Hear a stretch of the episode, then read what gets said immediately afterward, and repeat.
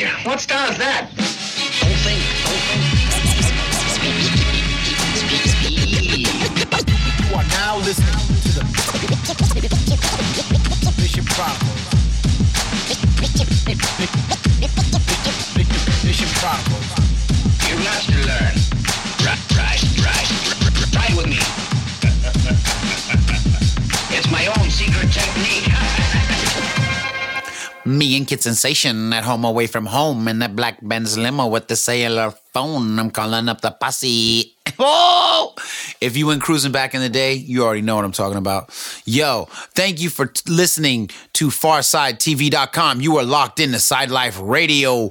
And as always, I am your host, Adisa the Bishop, aka the Black Dragon of the West Side, aka Zato Ichi, aka the South Bay Shogun, aka the Iron Hook Assassin, Assassin, Assassin, aka the Black Cortez Killer. Ain't nobody triller than me, boys and girls. Bishop Chronicles is the world's first podcast giving you West Coast perspectives on hip hop, MMA, and health and fitness trends. Ain't nobody out there lacing your cranium with that vibranium like a decent bishop. That's me. That's who I is. So you can be down now or you can bow down later because the West Coast OGs, we stay greater. That's all we do. That's all we do. But thank you for tuning in today. If this is your first time listening, understand this may not be the best thing, but it sure enough is the West thing, the West thing, the West, West, West thing. Uh, yeah. So, yo, thank you for tuning in. I hope you're having a blessed day, and I hope this blessed day turns into a more blessed week. You understand me? Do me a quick favor. If you're listening, Right now, I need you to subscribe on Mixcloud, Spotify, or iTunes. If you if you listening on Mixcloud or iTunes, leave a comment. Just say, "Hey man, I'm loving the show, feeling what you're doing." Yada da yada yada yada. You know what I mean? It matters. Me and Mike, this helps us out. All right. So, uh, as you know, the squad is growing every couple days. More people on every couple weeks. You know what I'm saying? The party's getting bigger. Know I mean? So I need you to pass this on to one of your homies. Maybe you want to pass this show. Maybe you want to pass on Takashi show. Maybe you want to pass on the last one. The last show was so dope. I got such good feedback, especially from women out there. So I salute you and I thank you and I want you to know I got your back all the time. Vaughn Strickland, sick show. Wasn't she breaking so much down? Wasn't she breaking so much down? Absolutely. It's Domestic Violence Awareness Month and the science that she broke down, not just about like her own path, but her psychology about jujitsu and self defense for women off the chain. Okay, so real quick, we're gonna slide right into heartbeat props. Heartbeat props right now. Yo, listen, I have a friend Usama Canon. He's battling ALS right now. If you go on NPR, you can look his name up. U S A M A C A N O N. And he runs an organization called Ta'leef Collective, but like it's done amazing work all not just here in the Bay, but also in Chicago. And unfortunately, two years ago, he came down with ALS, you know? And so um, it's been my understanding that he's been uh, in the hospital and he has not been doing well. And what I'm about to say right now, I've said to him already um, a few years ago when he first came down with this. You know, if it wasn't for Usama, like a lot of my jujitsu stuff wouldn't even really be happening. Ta'leef Collective opened the door and let me teach jujitsu. We had a Heroes Martial Arts satellite school running out of Ta'leef Collective. Um, many years ago. I mean, I, I I'm not even sure what year it was. I want to say 29, 2010 maybe. And like if he didn't make that move, if he didn't want jujitsu in there, there's no way I'd be at Zaytuna College right now. There's no way I would have ever been teaching at the UFC gym because he opened the door for me to have a space to teach, man. And it was really beautiful. And between him and Gumby connecting, it was just fantastic. So, you know, I just want to, you know, say, you know, whether you're a religious person or not, however you get down, you can be Muslim, Christian, Jew, you know what I'm saying? Whatever, for real. However you give and share and spread positivity, I need you to do that right now for Usama Canon and his family and all of the people over at Ta'leef Collective. Um, I also want to give heartbeat props to my coworkers at school. You know what I'm saying? Joe, Tom, Garrett, and Sylvia, you're all amazing. I appreciate you. And Ralph, you know what I'm saying? I appreciate you all every day. You make my week amazing. And so I just want to shout you out. And so moving forward, West Coast word of the week Dead Lokes. Popularized by Blueface out here on the West Side essentially uh when you hear the phrase dead lokes like I, I i i when i see people read it sometimes they say like deadlocks and it's killing me lokes are sunglasses man they're sunglasses made popular by rappers like tone loc also made popular by rappers like easy e ice cube very much popular on the west coast you know what i'm saying they're they're they're they're sunglasses. And essentially, you know, between the blacks and the essays, the Latinos on the street, they got the term lokes because, you know, people who was wearing them usually acted pretty crazy. So, dead lokes. When you say dead lokes, I put that on my dead lokes. That's like saying my dead homies. Like, I promise this is true. So if someone says something and be like, what? Is that true? Be like, man, I'm trying to tell y'all on dead lokes. This is real. That's what it is. That's what it is. That's your West Coast word of the week, and you're welcome. Now, you know, we always got to give you a chess and life strategy gem, jewel, what I mean? And it's coming out of Bobby Bruce and the Bronx, The Secrets of Hip Hop Chess, available on Amazon right now. Why don't you cop one Kindle or hardback, would you? Um, we're to go into this particular one. Now, when I'm teaching in juvenile hall, and when I'm teaching dudes on the street and, and incarcerated girls, this is one of the most respected and most memorable aspects of what we teach. It's called the poison pawn. In chess, there's a tactic called the poison pawn. Basically, your opponent offers you a pawn. It's free to your queen. You zoom in and take it. No harm, right? Wrong. Now that your queen is out there, she gets chased around the board, hunted, and killed. In the chase, your lack of developing your position, meaning putting other pieces out, leads to your loss. All of this could have been avoided if you had left the pawn alone and focused on a complete positional development. You don't have to take everything people offer you. It's simple reality. But our ego and greed create illusions that lead to our demise. For young people, the poison pawn in life might be taking drugs or consumption of alcohol or smoking cigarettes or quick money schemes like, yo, let's go see this fool's phone or robbing other youngsters on the bus and related jacking. It seems to make sense at the time, but soon after, juvenile hall or unexpected extreme retaliation quickly makes you realize how foolish it was. For adults, it can come in the corporate world as a promotion. You were doing hard work and deserved it. The huge pay raise comes in, a new title. Who doesn't want that?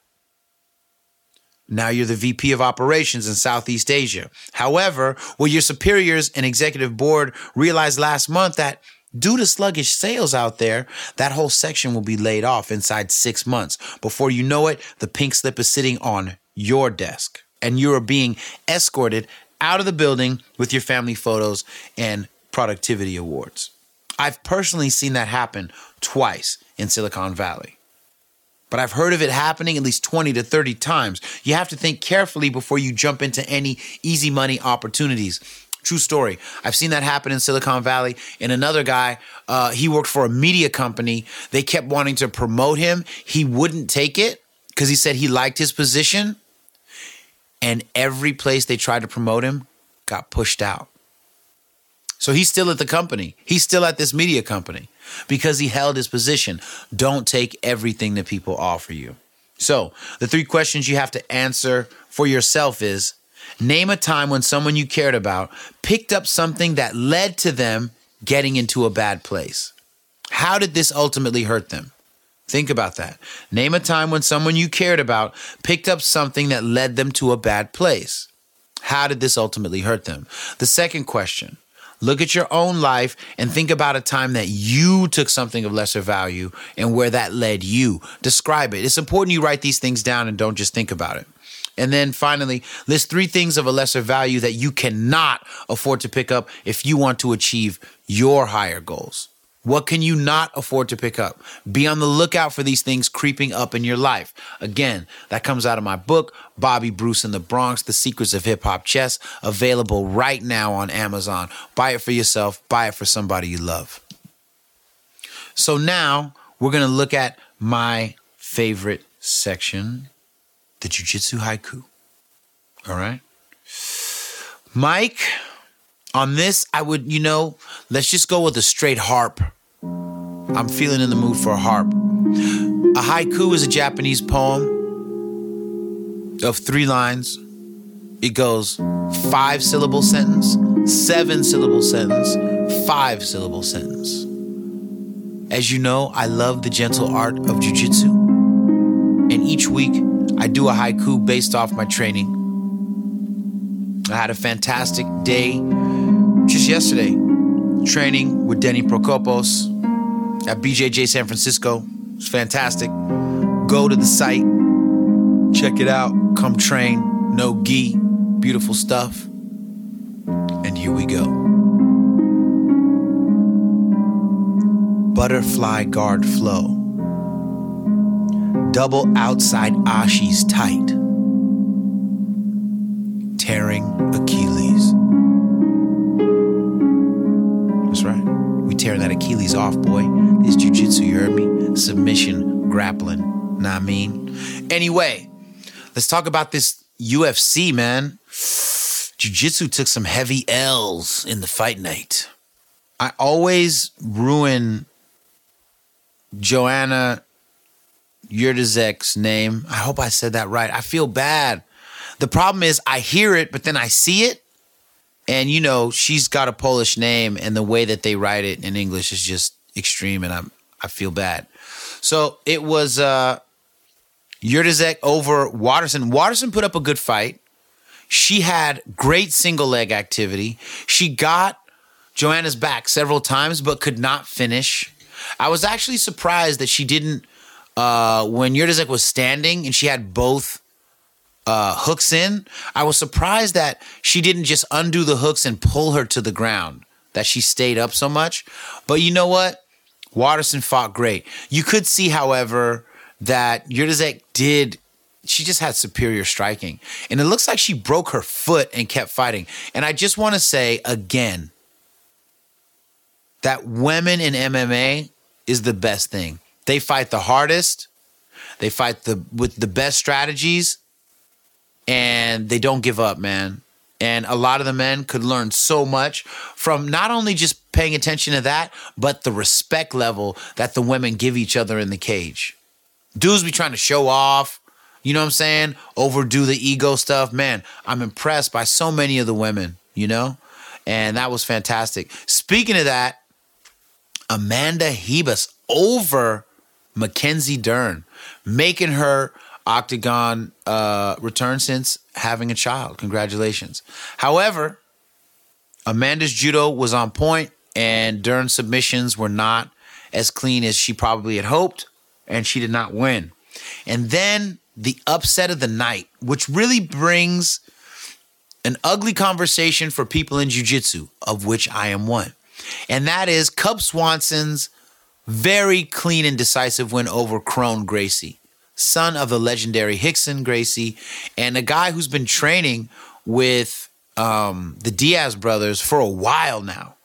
You know, the simple reality is that Kron didn't have any stand up that matched Cub Swanson.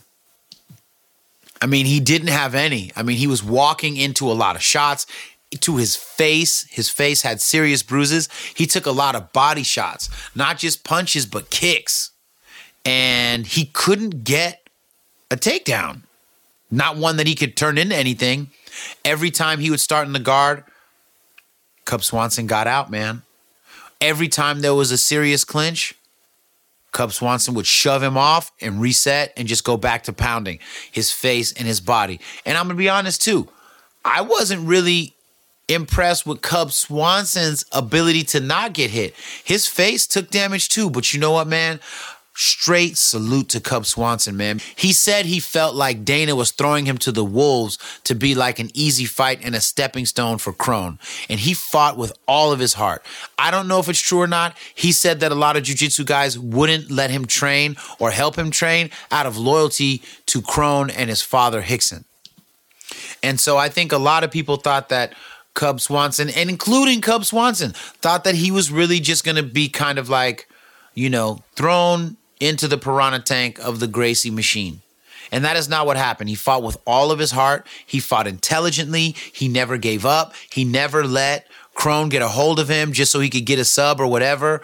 And it was impressive, man. I hope Dana gives him uh, more respect and more more of a shot. But really, we've got to ask ourselves, what does it mean that Kron came up short?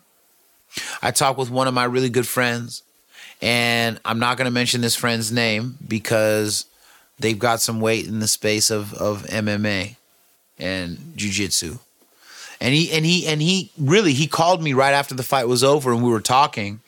And I have to say, I thought Kron was going to have better takedowns. I don't understand why he didn't. If you are serious and you're being honest about takedowns, Waterson's ability to get single legs in her fight against Johanna was better than Kron's takedowns. They were better. That is no disrespect to Kron. I'm just telling you, in the cage, she was there. Amanda Ribas, her judo was there. I don't know why he couldn't get the shot. Maybe he was injured. Maybe, I don't know. I can't say. All I'm saying is that his loss is unexpected, right? But at the same time, think of the pressure that Kron has being the son of essentially the Michael Jordan of jiu-jitsu, man. That's what Rickson is. That's got to be so stressful. That's like being like John Coltrane's son and being like, I think I'll pick up the sax. Jimi Hendrix's son being like, I think I'm to pursue guitar playing. It's a lot of pressure. It's a lot of pressure. And he deserves props for getting in there and thugging it out. But for whatever reason, he didn't have enough. What my friend pointed out, though, really clearly, is that really sum up and like Kron's Jiu-Jitsu is truly beautiful and next level. That's not a discussion. What the discussion is, is what's going on inside top tier Jiu-Jitsu that makes it sometimes very unsuited for MMA. Roger Gracie took some losses in the cage. Marcelo Garcia, okay, took some losses in the cage. John Jacques Machado took some losses in the cage. Andre Galvao, devastating. This guy just took Abu Dhabi, right? Just took Abu Dhabi, amazing. But what's the reality? His his his MMA uh, stuff has not been all that impressive. And the ones that took the devastating losses, they took them to people that are not even top tier. It's not like, oh, the guy that beat Jean Jacques Machado went on to be, nobody remembers that guy's name. The guy that beat Marcelo Garcia, remember? The cut that Marcelo had on his forehead? That was ugly stuff. Whatever happened to that fighter? Don't even know. But here's the bigger thing about Kron's loss. You know, Rickson has always said like one of the big missing things he said, he said, this is a quote from Rickson. About 50% of the techniques used in tournaments develop terrible reflexes and positions for use in a real fight. So what happened to Kron tonight? What happened? We don't know. And I'm not being critical of Kron on like a personal level. I'm saying that he's the son of Jordan. Jordan says, listen, there are all these holes in modern sport jujitsu. And then his son doesn't seem to be able in this moment to take out Cub Swanson definitively with jujitsu. I don't know what it means. And I don't even say that as any remote diss. I do not know. The only thing that I can tell you is that when the Gracies first came into the cage, nobody knew what the hell was going on, so they were losing.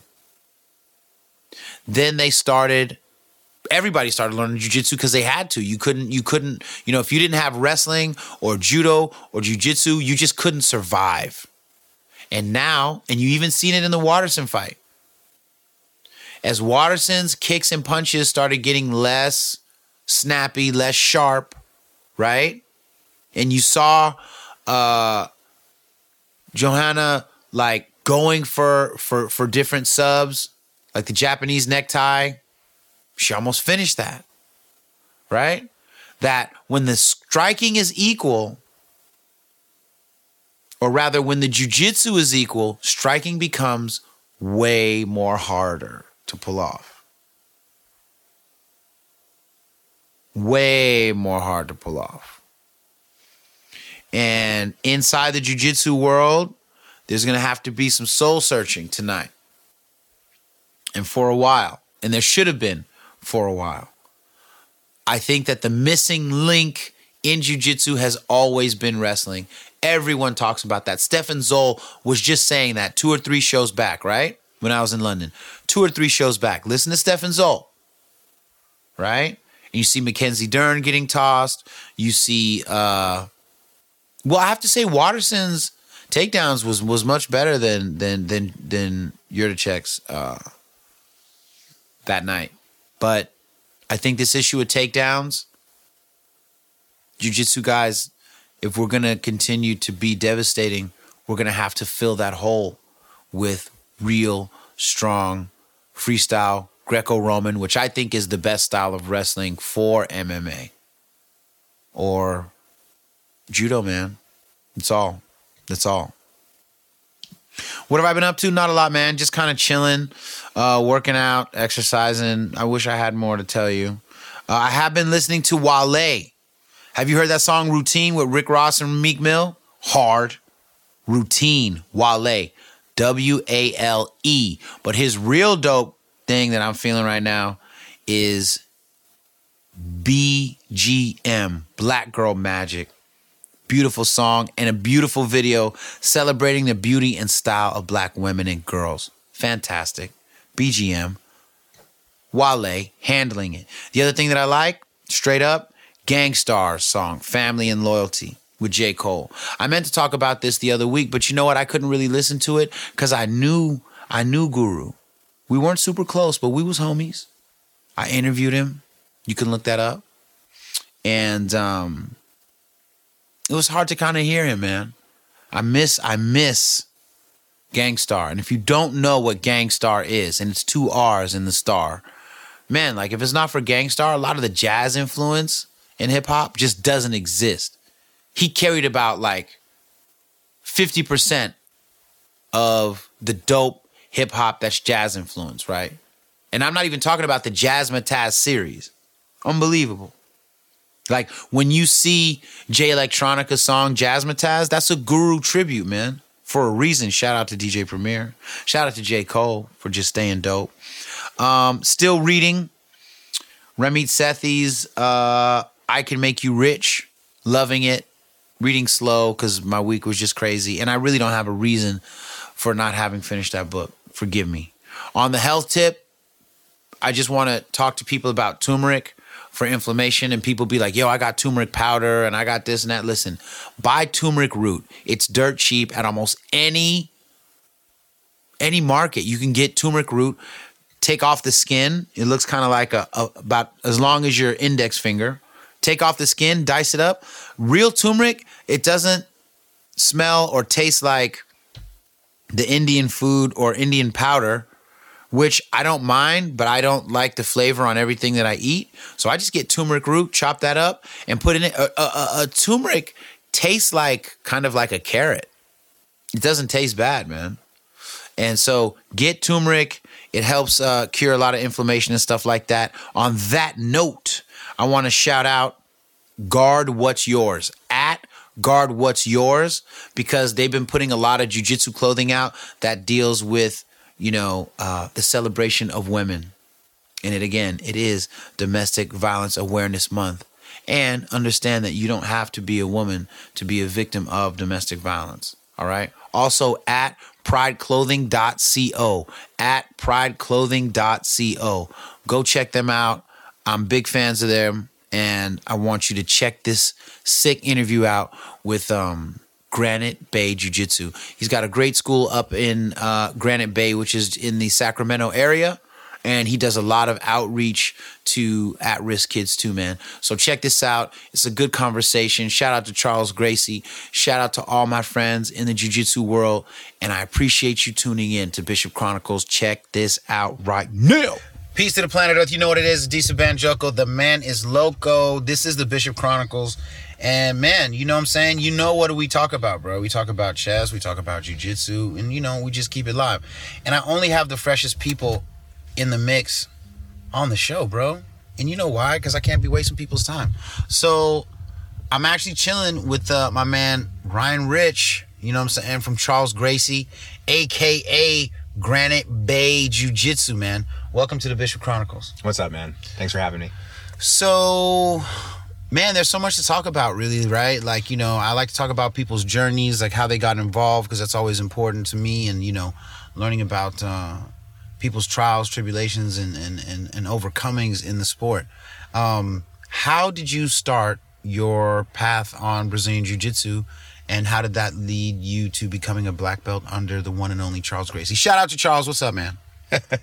Well, um, I started with uh, Kuk Sool Won when I was a kid, man, and ended up getting a black belt when I was 10, which should pretty much tell you everything you need to know about uh, Kuk Sool Won. And uh, about uh, an eight year break uh, later, uh, I ended up back in uh, Jiu Jitsu and Muay Thai. Supposedly around 2006, according to Charles, it was 2006. I didn't know that. Wow. Um, I had a really bad breakup, and that's what pushed me back into it. right. Um, Chicks will drive you crazy and, and promote rage. and make you do crazy things like uh, jujitsu twice a day. Yes. Um, and it really there was no there were no lapses or you know pop out pop back in. It was essentially a stayed on the straight shot. Yeah, until I got my black belt in 2015. Beautiful. Yeah. Congratulations. What Thank you. what was the hardest belt level for you? Purple was the weirdest by far. Um, that was the longest. Uh, I moved to Southern California and trained um, a couple different places. I trained at uh, Art of Jiu Jitsu for a little while. This is in um, 2012, 2013. Okay. and Giva Santana. Um, both awesome uh, establishments. I was uh, down there helping a buddy out um, and started a business, and that didn't work out. My father passed away uh, right around the end of, or excuse me, right around the beginning of 2013, and I ended up moving back, and and that's all she wrote. I've been uh, my my home academy is uh, Brothers Brazilian Jiu Jitsu, Shout out. yeah, which is uh, run by fourth degree uh, Mario Serrazo. Much love. Charles's first American black belt. Yes. Yes. That's that's Yoda. Freshness. Yeah. So why was purple so hard? Let's talk about that. Because I agree. Um, I want to know what your answer is, and I'll, I'll tell you what, what I think mine is. I think it's the most subjective uh, of all the belts. Um, you, es- es- especially now that I'm, I'm I run a, I own and run an academy, and have to make those kinds of decisions. Generally, with with input from Mario, because I'm still I'm still learning like where where is this person ready? Because everybody's game is different, Right. right? People are working with different bodies, different injuries. They're starting at different ages. You know, somebody getting their purple, brown, black, whatever at 50, right? And they started, you know, last year, well, probably not last year, Mm. Right, right, purple, right, right. But say they started around their 40s. It's it's different than the standards for say like a 25 year old. Totally. So purple, even now, I, I'm I I can't tell. I can't tell when somebody's ready for that. Um, the skill set is so potentially diverse Yeah. that it th- to me that was where I was I, I was completely unsure when I was in it myself. Am I am I a really bad purple belt? Am I am, Right, I, am I okay? You know, yeah. Right. How much how much is strength or um, Right, cardio versus yeah playing into how I'm doing versus um, what the expectations are for say you know like a 25 year old I also felt like as a purple belt that um, it is the loneliest belt because whites and blues look at you somewhere between a god and a demon, right? Because they're like, he's a purple belt. Like I remember being like when I when I used to train at House and at Charles's, right? Like you saw a purple belt, you were like, oh my god, that dude is hella dangerous, and and they were. yeah You know, when I met Kurt Osiander, he was a purple belt. And he was hella dangerous. Yeah. Right? Um, and they have all this knowledge that you don't have. But when you are the purple belt, you know, as much as everybody admires you from below, they're trying to kill you. Because they want to be like you. You know what I mean? And so they're gonna throw everything plus the kitchen sink at you when you're on the mat. and sometimes and sometimes it works right sometimes Right. you have the bad day and it, it just right. doesn't, it you know what I mean? out. And then you're like, yo, right? And then on the flip side, browns and blacks are like, oh, he's a young gun trying to come up, huh? And then they put the smash and then they down. put the smash down on you too. Right. So you're like trapped between both worlds for for a spell. And I think that is why your game becomes so individualized Mm. and personalized at purple because you're getting it from all sides and you have to know what the hell you're doing or suffer dire consequences. absolutely that was my longest belt too Yeah. by far Yeah. um, the others weren't weren't nearly as it was double i didn't stay at any of the other ones for more than two years Mm-hmm. so that was the far enough and that was also i that was when i was training like an idiot Just I like you you can get away with it, right? When you're when you're 18, 19, 20, you can chug a 2 liter of Mountain Dew and then go train and be fine, right? Yeah, that's And- not popping right now. Man. No. not You know um not for the OG right now. I can't do it. did you ever watch Big Daddy with Adam Sandler? Yeah, Where he talks about uh, I used to be able to eat whatever I want, but now I have a chocolate shake and my butt jiggles for like a week. Yeah. That yes. So that was where the you know the it's not so much the age drop off. I was like 24, 20, uh, 23. It's 23 when I got it, I think. Um but but you don't you just don't by the time I hit the end of it, you just don't recover the same way. So for me, you know, I had the um I was like uh, we were talking about earlier. I I got hit by a car when I was uh, 19. when I was on a bicycle because I was all over the place, going to college, going to train. going Right, to right. Um, it didn't catch up with me until around then, uh, and that's when you know I had to have uh, the meniscus surgery for the first time on my left knee. And so for like for me, slowly, very slowly, very very slowly, it still continues to this day. Was learning more and more about training smart and yeah, you got to, man. Yeah, you know, it's it's a big deal, man. It's a big deal. Now, what what were you doing before you started your school? Like, what what what kind of profession did you have, and and and what made you trust that from the profession that you were in that jujitsu could be a life path for you? You know, as of right now, I'm not sure how sustainable teaching full time is for anyone that doesn't outright own their academy by themselves. Okay. Yeah, there's obviously there's famous people like Galvao, et cetera, where they could open up a spot tomorrow, and if they're there, you know, like Boom. once a month, man, it'll be popping. But Right. um, I was in tech. Uh, I did a lot of um, uh, I did programming, Mm. um, software selection, and implementation for a couple different companies. I worked as a consultant. I don't like I don't like having a boss. That's Right. that's really the the takeaway from my uh, my life path. I Right. just can't stand having one. Um, I was a writer. Um, that's what I went to school for, English. Uh, So from tech to writing to okay, I'm gonna get my black belt. Okay, this guy wants privates. Oh, okay, this other guy wants privates. Oh, maybe I can find more people that want private Right. lessons. And then eventually, like many people in really like the fitness industry will will probably more than likely tell you at a certain point especially in jiu-jitsu you you, you can't get armbarred 800 times a day and walk away from it. So it makes the most sense to open a place offer it on a subscription basis um, and and get paid while you sleep theoretically right right. Because that's how that's how you Right. hope um, but that that it ended up working out pretty well for me um, again, largely because of the area that I'm in, Mm-hmm. um, the part of California. Um, you know, I'm 20 miles east of Sacramento. Um, but on the whole, uh, it's it's it's cool. It's really Right. cool. It's just I I think I got I was very fortunate, and it, it ended up working out for me thus far. No, that's fantastic. So, you know, let's talk about what do you now understand as an instructor that you didn't have any kind of understanding as as a student, Mm. specifically where it comes to the art. you know, from I- it's constant growth, man. Like just today, the the Danaher half guard series dropped. I don't know if you saw that. Hey, Do you watch him? You yeah, ever- he's he's a G of all G's. Are you kidding that guy it a- anytime i watch anything from him uh it reminds me of you know- when joe rogan went off on mencia you remember Yeah, that yeah, yeah, yeah, yeah. and he talked about how he doesn't there's this whole beautiful part of his podcast i think it was his podcast where he Mm-hmm. talks about how he went and saw chappelle live and was like this guy is a genius Mm-hmm. this guy's an absolute genius and how he doesn't understand how another person this other comedian right can go and see that same act and go like i'm mad that i didn't think of that i'm gonna steal it Right. right? So like every time I see anything from that guy or like Gordon Ryan Right. or some of these other brilliant, brilliant tacticians that are really, really articulate, I don't know anything.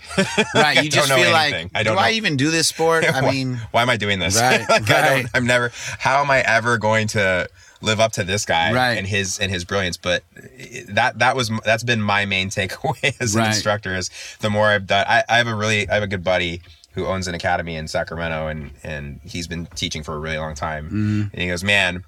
You know, it's better than digging holes. Right. it's better than digging Right. holes. But if you told me like 10 years ago that I was going to teach the same armbar over and over again for the next 10 years, uh, I'd have to think about it again. But yeah. it, it, I think it really depends on uh, your audience. You know, I I get the most personally, the most satisfaction out of working with uh, our, our kiddos. That's my Yeah. That's and that, that really in martial arts, that's gonna be the bread and butter of a successful academy. This is true. theoretically Yeah.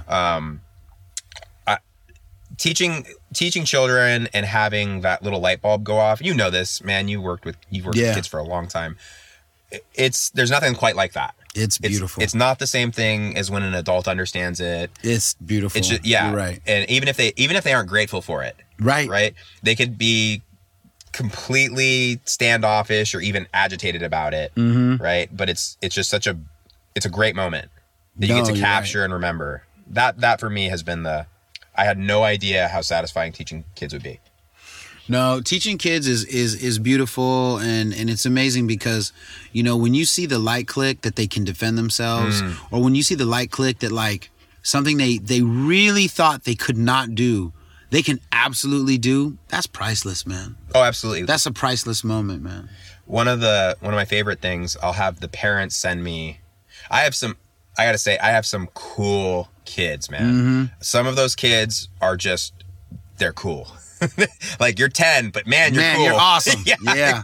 why wasn't i like you Right. No, totally. and i have I'll, they'll send me um like some of them are hard to read right you like don't know you don't Mm-hmm. Right. know how they actually feel about all this obviously they might have not obvious they may have a choice in the matter Right, or it right, may right, be mom and dad or whoever is pushing you don't. You don't. You're not always getting it. you don't know and then finding out like that it's somebody that was maybe hard to read i had one Mm-hmm. recently uh, mom sent me an email and said hey this is a collage from their um their you know they had a project where they had to put all the stuff that makes them Oh, and yeah. and my logo's right in the middle Oh, dude, that, that's that's gonna bring the tear up. Dude. Yeah, that's gonna was- bring the tear up, man. or or they'll hit me up, or they'll uh, they'll they'll start following me on. I'll see a little follow on Instagram, Yeah. and it'll be jujitsu and then their name. yeah, dude. like all right, cool, we're into this. I love it. Good. No, that's beautiful stuff. Yeah.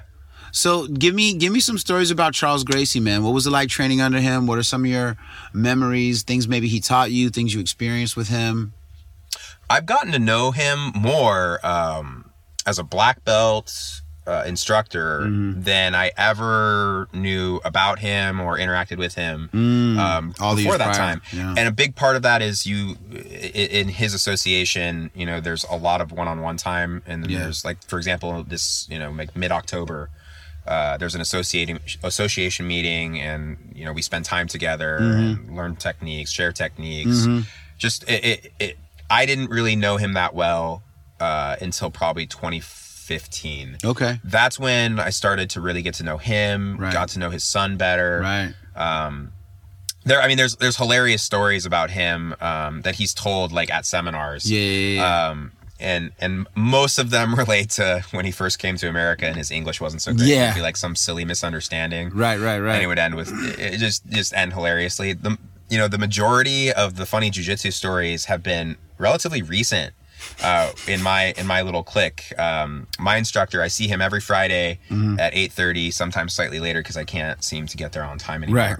Right. Um, he, him, myself, and one of our you know um, black belt instructors who's been training since the '90s. Good Mm-hmm. friend of mine who's a really high level strength and conditioning coach. He also co- he I go see him immediately Mm-hmm. afterward and they're just talking while we're drilling, Right. right? Mario shows the move. They're talking while they're drilling, and some of the stories are just absurd. Like people in early jujitsu are were absolutely insane. like This is true. This just is a fact. Completely nuts. Like there's this, This is a fact. like like they're the way they would mess with each other was just completely like people like you know we talk about. Did you see the Chappelle special yet? Did you see his? No, I'm gonna watch it today. I literally just got Netflix today for that.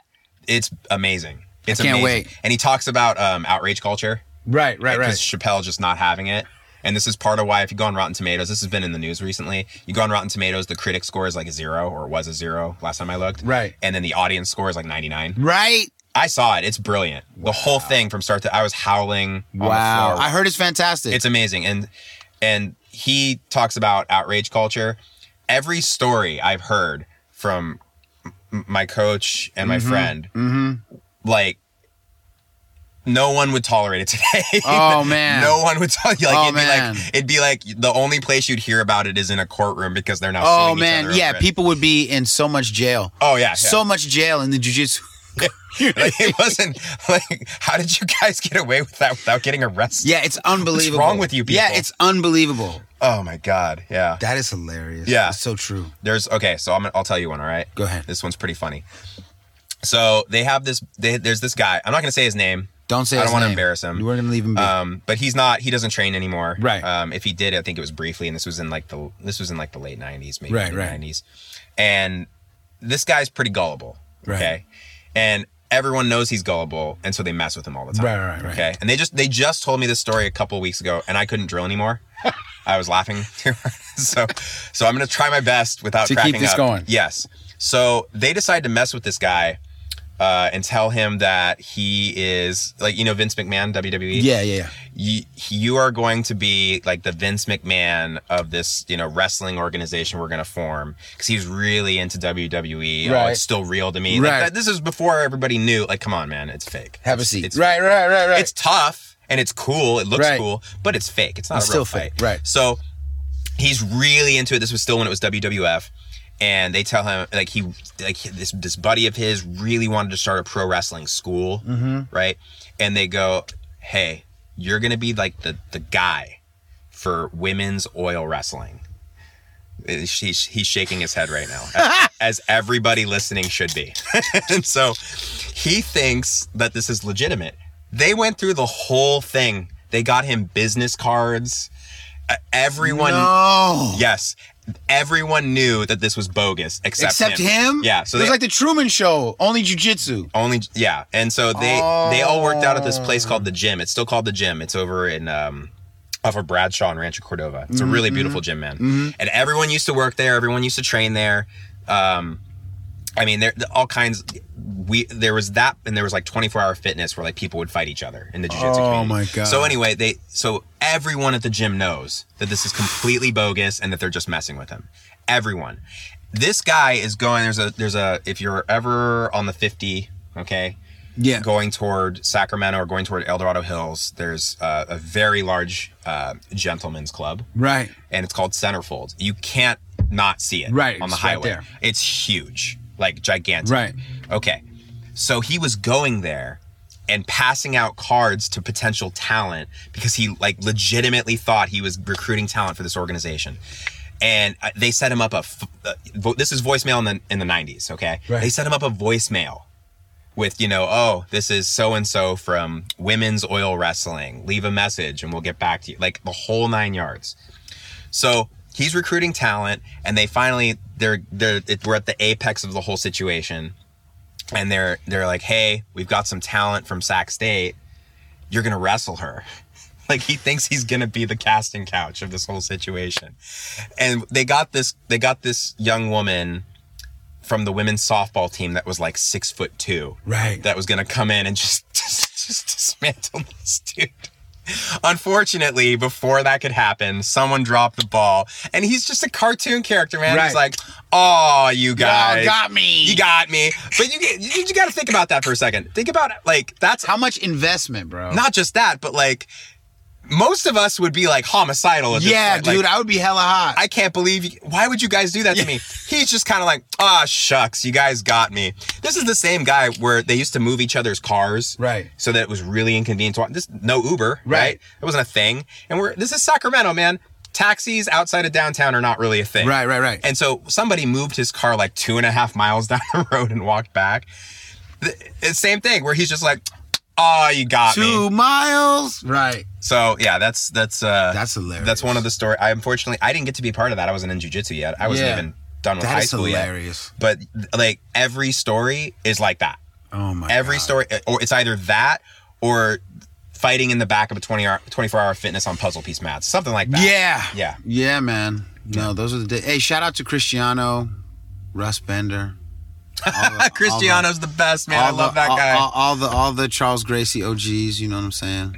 you know Cristiano? Oh yeah. We I to love train that together. guy, we used man. to train together in Daly City, dog. He just he was just up for one of my instructors. He's uh he just got his black belt uh, at our last uh, Charles seminar and Mm-hmm. promotion, and he came out and we, we that guy is hilarious. Shout out to Canyon.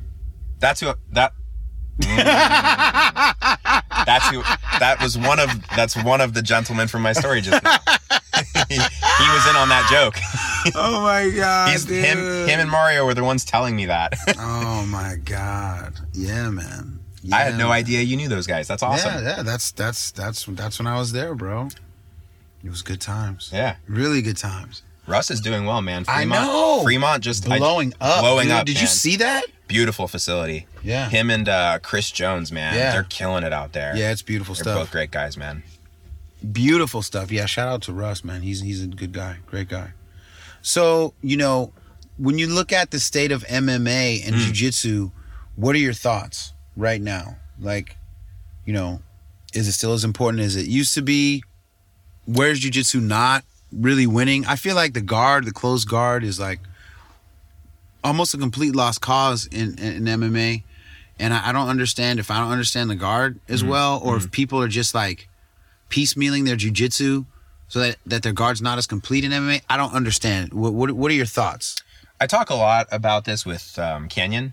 So Canyon has uh, a really, really sophisticated background in kinesiology. He used, he worked for the 49ers, man. Do you know Mm-hmm. Yeah, that? yeah. Okay. So we've talked a lot about that because a lot of people in jujitsu specifically just kind of bow out quietly. Whether it's lack of interest or Mm-hmm. Right, I'm not right, progressing the way I want to or Right. whatever it is, man, I had a conflict with this person and No, can't no. deal with conflict. Right. I'm out. Um, one of the things we've talked a lot about is is he he he thinks, and I agree with him from what I've seen. This is totally anecdotal, by the way.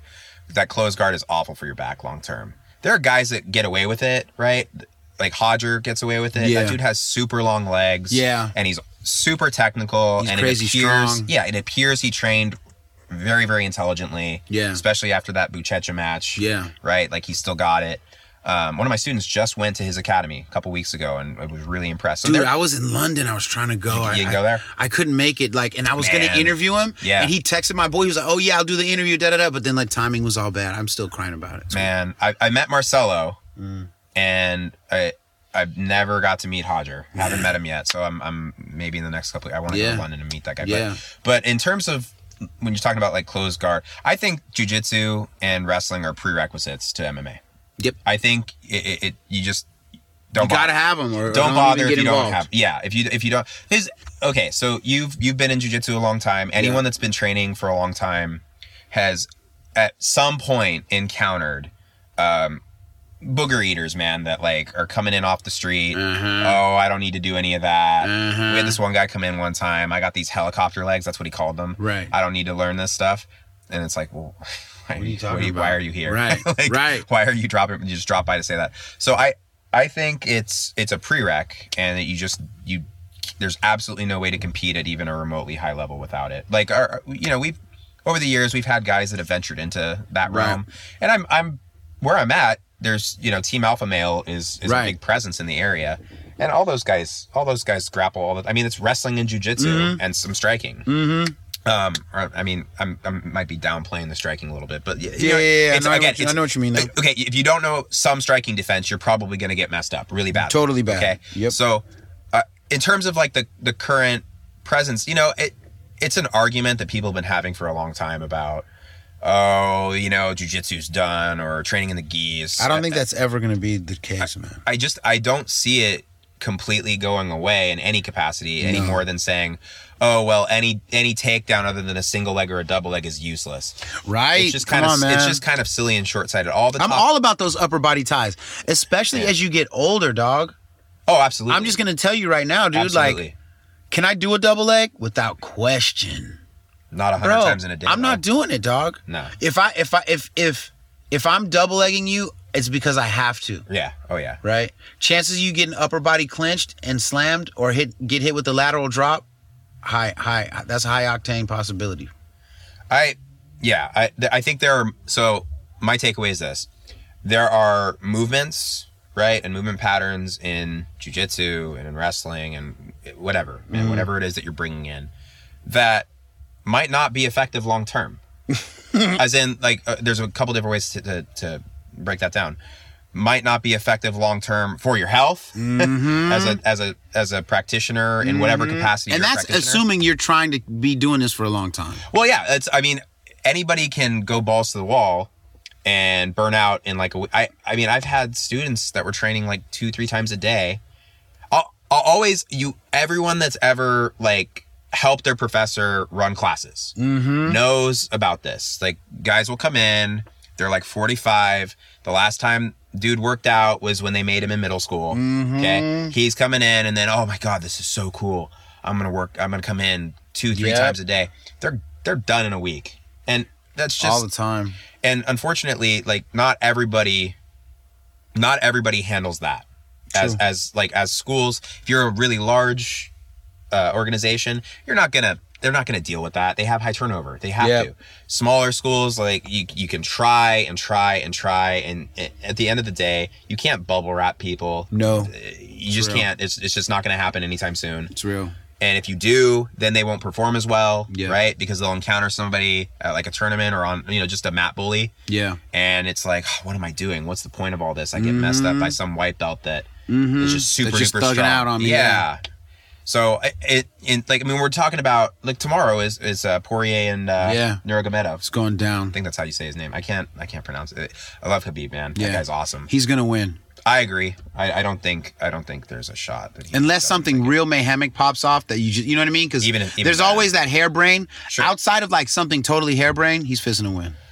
I, I think even with hairbrain, he's Yeah. probably gonna win. Yeah. Um, but I mean, look at look at him. He's like ninety percent grappler, mm-hmm. and that's that's a liberal estimate of, of how much striking he really feels like implementing. Mm-hmm. That's that dude's a monster, and he. And I know it. I know it's sambo, but Yeah. the principles, man, are, are this. It, Still grimy. It comes down to wrestling and grappling on the ground. Yeah. and it's still extremely effective at a high level. What what we're seeing is people have made choices about what they're going to learn and what they're going to emphasize, and then they have to back it up with their bodies. And there's the genetic component, said. there's the training component, there's the recovery component. You can have, I mean, talk to anyone that's coached high level athletes.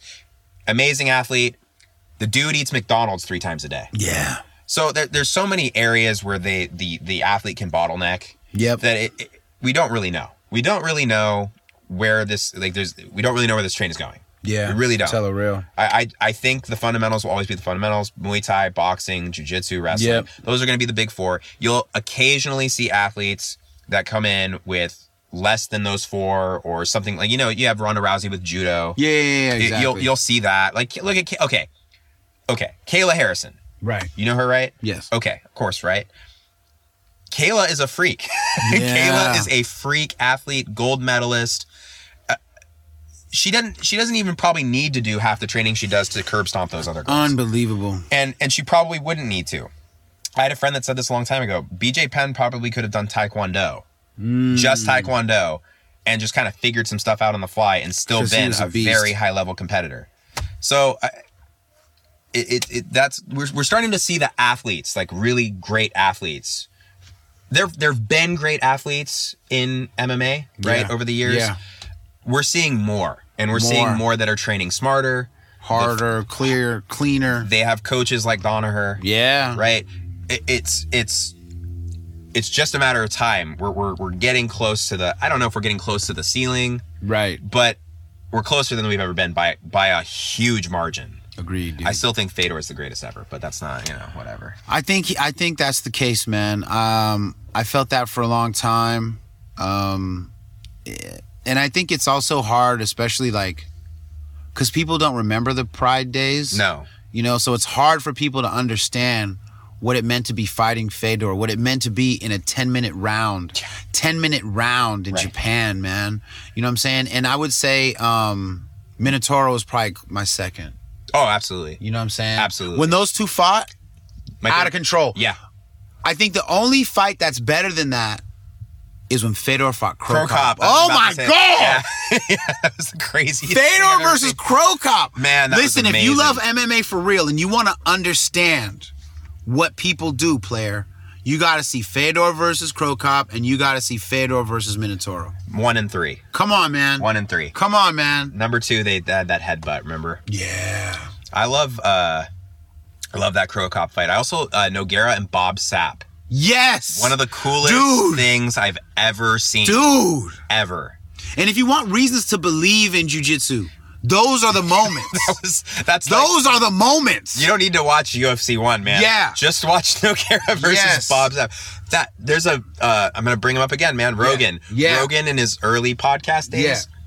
He there's this one where he talks about the Bob Sapp fight and they're really under the influence. Yeah, yeah. and he just keeps talking about he's so big.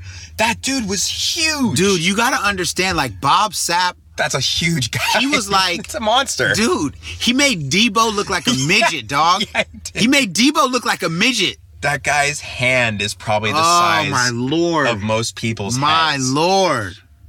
And he got him, man. He got him, dude. got him. Remember never- when he remember when he tried to spike him on Yeah, his head? Yeah, he spiked him on his head. Oh. It was crazy. he does that double leg. Yes. And then he just Picks whoop. him up. I do that to kids, man. Yes. I don't do the spike Yes. part. Just But, FYI. like, yeah. But the little lift up. Yes. He lifted him up like he was a little kid. dude. And he survived. Out of control. And he survived. Out of control. And he tapped him. out of control. It was the craziest man. thing I've ever seen. Dude. To this day, Yes. I think that's the craziest fight. There was also um, Shogun and Henderson. That wasn't Pride though. What You was see that, that, one? Shogun versus I don't Dan remember Henderson. that. Oh man, there's Was that UFC? yeah, two of them. There were two. Those were crazy. The first one especially. Oh, I'm watching them. Oh, you need. I'm like, watching We should just stop what we're doing now and watch just that go do because it's that. amazing. Yeah, that's an amazing fight. Word, man. Those two are crazy too. Well, yo, I want to thank you for being on Bishop Chronicles. Tell people where to get at you on Instagram, the web, how, how you want people to hit you up, man. Sure. There's uh, at Granite Bay Jiu Jitsu on Instagram and Facebook. Uh, gbjj.org. We're uh, now both a uh, like a private uh, academy, and we also have the nonprofit Mm-hmm. Beautiful. portion, which was And tell me about your non- tell me about your nonprofit and what inspired that, sir. you. I was gonna give you. I was gonna give you props either way. Well, Yeah. thank you. Thank I, you. I, I started um, Granite Bay Jiu Jitsu Academy, which is the official name of the nonprofit. We just, it looks like we just acquired our first little piece of funding. Yay! The whole point is- Congratulations, thank man. you, man. And what are you trying to do with it? Because listen, jujitsu philanthropy is the future. If this art is really going to survive and it's really going to elevate, not just as a sport, but if it's going to enrich humanity, we have to have jujitsu philanthropy, man. Oh, absolutely. Right? I call it fight philanthropy. I believe in it, and I believe it's how all martial arts were meant to be originally. Mm. And I believe it's the best part of any martial art that exists. But continue. We're in a really wealthy area. Okay. Granite Right. Bay is, has a, a very high average income. Right, like like Granite Bay is like the Palo Alto of like the Sac area. It is absolutely. It, it, you, there was that movie. I hate to go off on a tangent. There was a movie called Lady Bird that everybody was talking about a while Mm-hmm. Yeah, back. yeah, yeah, yeah. And the rich girl in the movie Is of really course, from Granite is Bay? from Granite Bay, and they say that in there. Wow. So everybody from Sacramento knows. Oh, Wow. Okay, rich girl. Yeah, yeah, yeah. So, uh, Granite Bay is a wealthy area, very, very wealthy area, and you know, the the real reason I wanted to start this whole thing was to start that nonprofit eventually Mm. and get it going. But you you know this, man. You don't get to just say. I formed a nonprofit. like Yeah. there's a process. It Boy, takes it takes yeah, almost, y'all fisting to learn. it takes like six months. Yeah, you gonna learn today. if you want to if you want to do something infuriating Mm-hmm. try starting a nonprofit it's ridiculous but anyway once that you know once we got through all the paperwork then it's the next infuriating phase which is funding well nobody's going to give you money to train anybody for free yeah, unless they know who you are Yeah, so anyway totally. the, the the my original goal man was to work with at-risk youth i used to live in oak park which is a pretty heavy at-risk youth area Yeah. um and uh, so many of those kids so many of those kids uh, would have benefited Yeah. from a mentor just Yeah, a mentor yeah, just exactly. a mentor just a mentor half, Exactly. of, half of those kids the dad is not in the picture right and it's ridiculous it's Mm-hmm. Yep. it's it's awful it's sad and they need a mentor they need someone to look up to Yep. and the resources just aren't there Yeah. they're just not there or if they if they are there there's a wait list or it's not. It's, not stable. It's not it's not stable. Yeah. And so I was like, okay, so what we offer is uh, scholarships to um, uh, applicable families Tight. that meet our criteria. That's on our website. Just go to gbjj.org, the nonprofit page, and the kids' uniforms, uniform laundry, Mm-hmm. Uniform laundry. See, there's a lot of little costs you guys don't understand about that stuff. Well, you don't know if if a kid is at risk. You don't know how often laundry gets done at home, if at all. right, right. And so uniforms are covered, laundry is covered, training is 100% covered. People can sponsor our kids um, individually. They don't know. They Right, don't, right, right, obviously, right. they, They don't, don't know. know who they're sponsoring. Right. But they, you know, they want to sponsor a kid. It's, you know, here's my sponsorship dues every month. Yeah. uh, and it's tax deductible. Uh, and then we we aggressively look for funding through organizations in the area, um, and uh, it, it's it's life changing, man. It's absolutely life changing for some of these kids. That's what I wanted. Man. That's what I really wanted from the get go. Dude, thank you. so much for coming on this show for for for building up granite bay and keeping with your vision you know i, I used to talk to him on the phone and stuff and you know he told me what his vision was and you know there's a lot of people that talk crazy or, or do a lot of pie in the sky but Mm. you know i'm gonna be real honest dude i knew the first time i spoke to you that you meant it Oh, thank you. I you. don't even know. I don't even know why. This I'll be real honest, you guys. We have never sat in the same room until right now. Until today. Until right now. You know what I'm saying? But for what, two years maybe? At least. Right? I was- two or three years. yeah. We've been talking, and he's been like, yo, I love what you do with HHCF. I'm trying to build something like that up here. And everybody knows if so, if somebody's real, I always respond. I don't ignore anybody. You know what I mean? If you reach out to me, and I, I do what I can, and I always will. And that's why I'm happy to have you on the show, bro, because um, it's beautiful to see what you do. I really believe in, in, in that the philanthropy inside jujitsu is what's going to keep it going. It's not going to be UFC wins. It's not going to be this and that. It's not going to be juice bars and cool gis, bro. It's going to be the philanthropy. It's going to be enriching society. And I've said that from the day I entered into jujitsu. I really understood that from the beginning. I understood how it could help your heart, how it could help your spirit, how it could help your self-esteem, your psychology. And and, and I believe in it. So I'm grateful to you, you know, because I believe as we go on, what what what's gonna happen is this is my prediction, this is my prediction. In a few years, somewhere from North America, most likely, but it might be the world as the as the sport spreads, we will have a Muhammad Ali. And when I say that, I don't mean necessarily uh, a black Muslim kid who comes up out the hood and whatever. I'm saying that there will be a uniter of many people through jujitsu. I believe this. They may come out of Abu Dhabi. They may come out of Africa. They may come out of uh, Sri Lanka, right, or India. But I believe this person is coming. And I believe it because this is how much I have faith in in what jujitsu does to the hearts and minds of those who, who stay sincere in. Beautiful.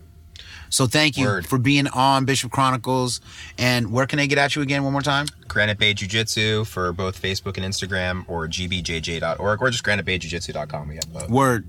And shout out to Charles, man. Shout out to Charles. Because you know what? Like, look at all the stuff you've made happen, man. For all these other people. You know? Not just in the Bay, but across the country and and and and, and across the world. So thank you, Charles. All right. Bishop Chronicles, Farside TV. You know what it is. We out. Peace. Teacher, what star is that? Don't think, don't think.